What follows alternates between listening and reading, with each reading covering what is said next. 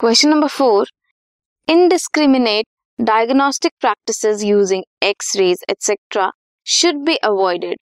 Give one reason. क्यों avoid करना चाहिए? बिकॉज़ एक्स रेज जो हैं they cause DNA damage DNA damage करेंगे ट्रांसफॉर्म कर देते हैं नॉर्मल सेल्स को इनटू न्यूप्लास्टिक और कैंसरस सेल्स नॉर्मल सेल को कैंसरस सेल्स में कन्वर्ट कर देती हैं एक्स रेज इसलिए इनका यूज़ कम होना चाहिए। This was question number four this podcast is brought you by Hubhopper शिक्षा अभियान अगर आपको ये पॉडकास्ट पसंद आया तो प्लीज़ लाइक शेयर और सब्सक्राइब करें। और वीडियो क्लासेस के लिए शिक्षा अभियान के यूट्यूब चैनल पर जाएँ।